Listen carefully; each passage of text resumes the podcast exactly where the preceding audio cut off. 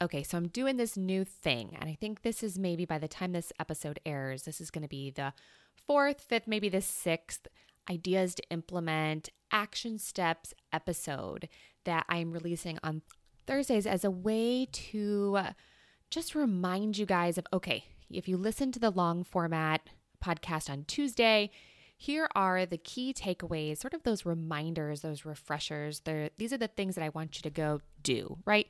The super actionable items. So, this week's episode was how to dial in your business to be exactly what your clients want. And we were talking about this idea that you need a tool to give you the inside track on how to build not just a good business, but an excellent one you know, we discussed exactly what it takes to dial your business in to be an ideal business for your ideal clients, right? A business that clients are super duper loyal to. And I likened it to kind of being like a cake, right? Your business is like a cake. There's so many different ingredients, there's so many different things that you need to be doing. Um, but to come up with the perfect end product, you need just about the right amount of every ingredient. So, this tool today, this idea of getting real feedback and co creating your processes, especially your planning process or perhaps your client experience process, whatever it is that you're getting feedback on, it's like the baking powder to the cake, right? If you don't do this piece, your cake, your business, will fall flat and it will not rise the way you want it to. So, if you want to fast track your success, if you want to fast track your referrals, if you want to fast track really getting your business keyed in to your ideal client avatar, Tuesday's episode was the episode for you.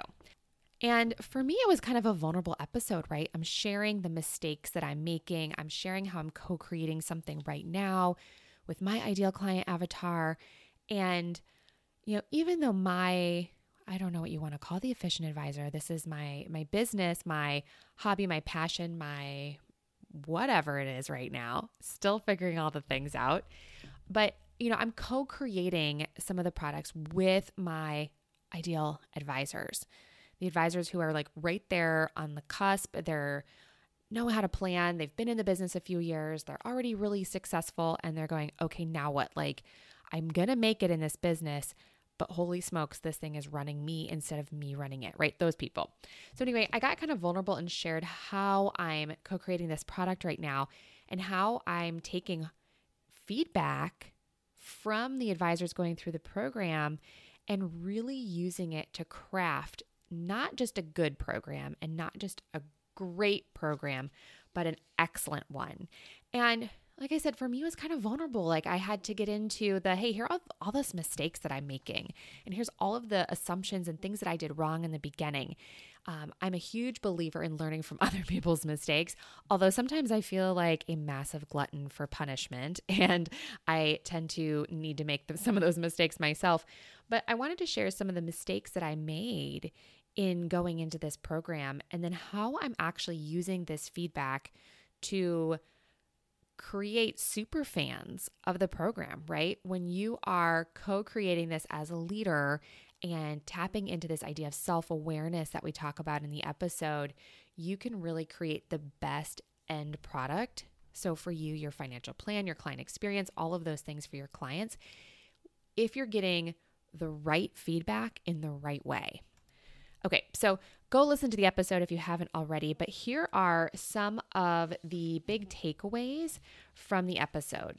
The action item really is to select one of the four different ways that you can collect feedback from your clients and put it on the calendar. Start doing it. So, we talked about building out this advisory panel, so a board of directors for your practice. And doing it in a group format. And I shared a bunch of different ways that you can structure that. We also talked about taking out top 10 clients on individual luncheons and you know how to kind of structure and set up those meetings. We talked about how to do an email if you've got a very specific thing that you're looking for feedback on. Um, and we also talked about in meeting check ins and how to ask for feedback from your ideal clients in the meeting in a way that feels good to you and feels authentic and feels good to your clients, you know, your clients want to participate in your success. They want to see you succeed because they want you to be there in five years. They want you to be there in 10 years. They want you to be there when they're going through retirement or their kids are going off to college or whatever specific type of planning that it is that you do.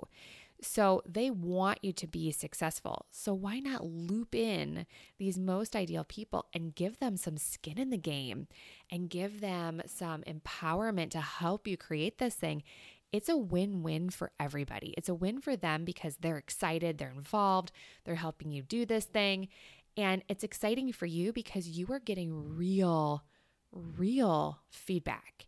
And it's important that you actually do something with it, right? So, you know, we talked about in the episode coming at it with your hands not palms together, praying that people are just going to affirm you and tell you that everything you're doing is perfect and great, but to really come at it with palms open and up, right? Ready to receive the gift that feedback truly is. And there's so many different types of feedback. So we talk about getting the right feedback from the right people and getting deep enough by asking that why like a toddler, right? Five layers of why to get to the actual root of what it is that they're trying to share. And then compiling all of this data and making real change in your business. And we talked about what to do if the feedback feels authentic to you, if it doesn't feel authentic to you, to you what do you do if you have like some external outliers um, and maybe not all the people agree? We talked a little bit about how to handle that. And I'm going to be in the Efficient Advisor community here over the next couple of weeks. Got a couple of vacations and stuff coming up. But I want to talk about building this advisory board. I want to talk about getting this feedback and working through any of the mental blocks that you have in doing it, or as you start to implement this idea and as you start to get feedback from your clients, um, what to do with it, especially if you have conflicting information. So, like I said, I'm here to serve. I want to help. I'm going to be in the Efficient Advisor community on Facebook talking about it. So, if you're not in it, please, please, please join us. But really, the big action item of the week is to pick one of these strategies and to give it a go and put it on the calendar, schedule the meeting, dream up what your board of directors or this advisory panel is going to look like, and reach out to some of the clients that you think might be a really great fit and get some feedback from them. Send the email, do the thing, get into a rhythm of receiving consistent quality feedback from your clients, and it will forever change your business in amazing ways. And this is truly how you get so dialed in that your service is indispensable. So that's all I've got for today. Looking forward to connecting with you guys again next week. The long format episode is so good. I'm so excited about this one.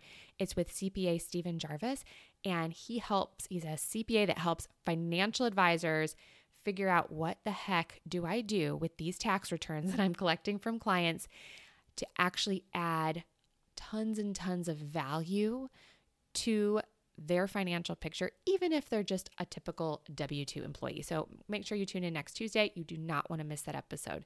Bye for now.